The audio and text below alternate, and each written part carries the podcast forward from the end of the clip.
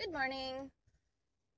So, today I'm going to brush on the topic of when you're trying to be positive and you're trying to get your life right and you're doing all the steps to become a better person, become a better you, and life kind of throws a monkey wrench into everything because you're living with someone who is negative or you're constantly interacting and associating with people who are negative, who are just kind of judging you, bringing you down, telling you what you're doing is stupid. And um, honestly, I think that those type of people, because misery loves company, those negative people, they don't like you because you're the opposite of them. And they want you to be in the same boat as them. They don't like the fact that you're starting to change because you met them as a miserable person. So, how dare you increase your sense of positivity and increase your sense of love for yourself and go on a different path? They feel like they're losing you. So, they get defensive and they do anything that they can to try to change you back into the old person that you once were, including reminding you of all the negative things that you once felt. And since you yourself are originally quite possibly a negative person, it gets more difficult for you to stay positive because you're just now starting this new adventure. But let's say that you're so positive that you start affecting the other person and they start being positive. Um, one of the ways to deal with it is just kind of to brush off their negativity and don't let it affect you. Is what they're saying really that important to you? Are they someone so monumental in your life that it's worth giving up your happiness, giving up your glory, or giving up whatever you have been working on so hard for? Are they worth giving up your goals for? A lot of the um, teachers of these, um, you know, get your life right, they're all like, you need to cut those people out from your life because, yes, you need to get away from it I mean, having too much sunlight on a flower is is a bad thing, and having too much darkness on a flower is a bad thing. So you need to have that happy medium to where you're flourishing. And um, I think that taking yourself away from the equation of being with a negative person is probably the best thing that you could do. But then there's situations where, okay, well, I'm living with a person. I'm living with a person. I can't go anywhere. I'm stuck. What do I do? You defeat their their negativeness with your kindness. Uh, my dad once taught me like, what if someone destroys something of yours and they expect you to get angry and they're yelling at you and they're screaming at you and they're angry and they're livid, and then you respond back with something kind? How does that affect that person?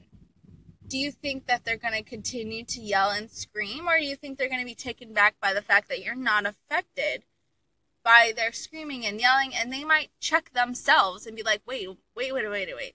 Why am I screaming and yelling? This person's talking to me in a calm tone of voice. Now I feel overbearing. Now I feel mean.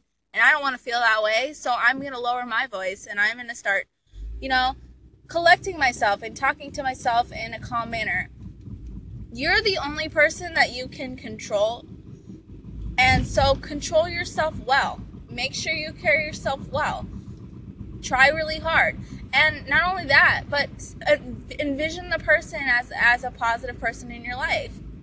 Write down the things that you're grateful for that they bring to the table. Make them feel loved and wanted and and cherish them and let them see that the change in you is so great and the change in you is helping you so much and it got you out of that negative space that they are going to want to join you instead of fight you.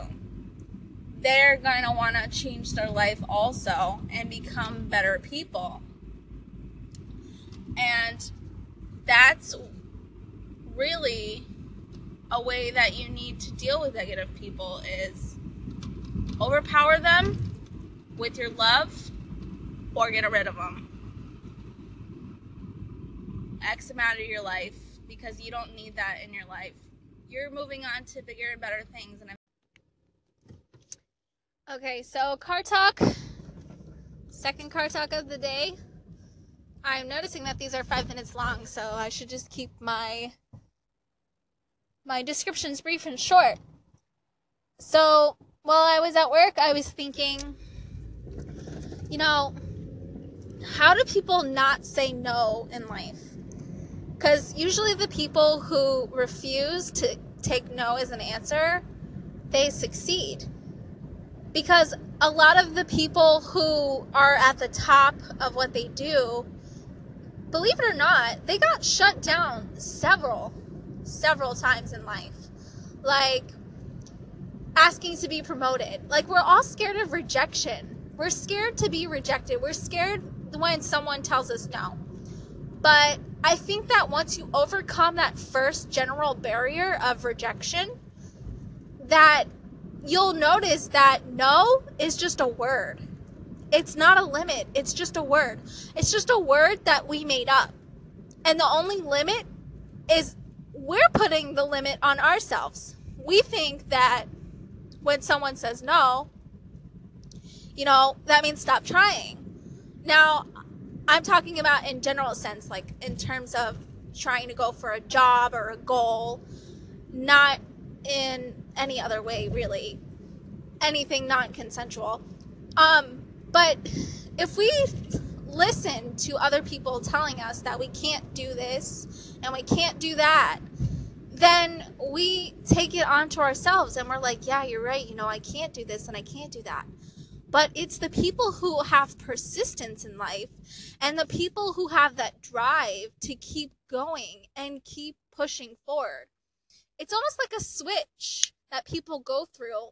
They're just like, you know what? I'm tired of living this way and I'm going to make a change. And they just make a change. And 2018 is coming up soon. So why not make that your switch moment? Why not not take no as an answer for 2018? Because it's just a limitation made up by a made up word. No doesn't mean no. No means try harder, keep going, keep pushing for your dreams, keep pushing for your goals. Um, when you succeed, it's only going to be that much more valuable to you because something that we work hard for is just that much more valuable. We value it more we want to take care of it more. Um, we appreciate when we have it more. So maybe you're not getting through what you want to get through now because you have to go through a couple hurdles so that you can appreciate and really take care of what you're going to achieve in the future. Maybe no is actually a blessing in disguise. So don't take no for an answer.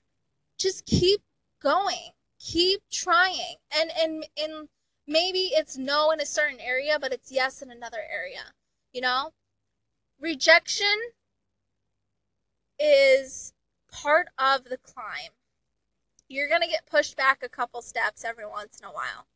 But that should not keep you from climbing the stairs. That should not keep you from climbing up to the mountain because the only way to get to the top is through hard work, effort, and climbing. And you have to keep climbing in order to get there.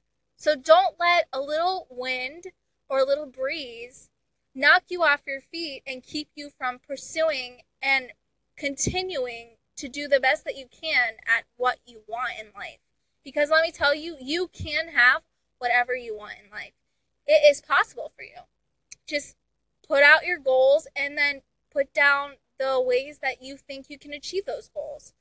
Put out three ways that you can achieve those goals and go through those ways one by one by one because it's not going to be just one simple way. Sometimes one way is going to fail, but at least you'll have two others to back you up. There's multiple ways to succeed, and one of them is to not take no for an answer.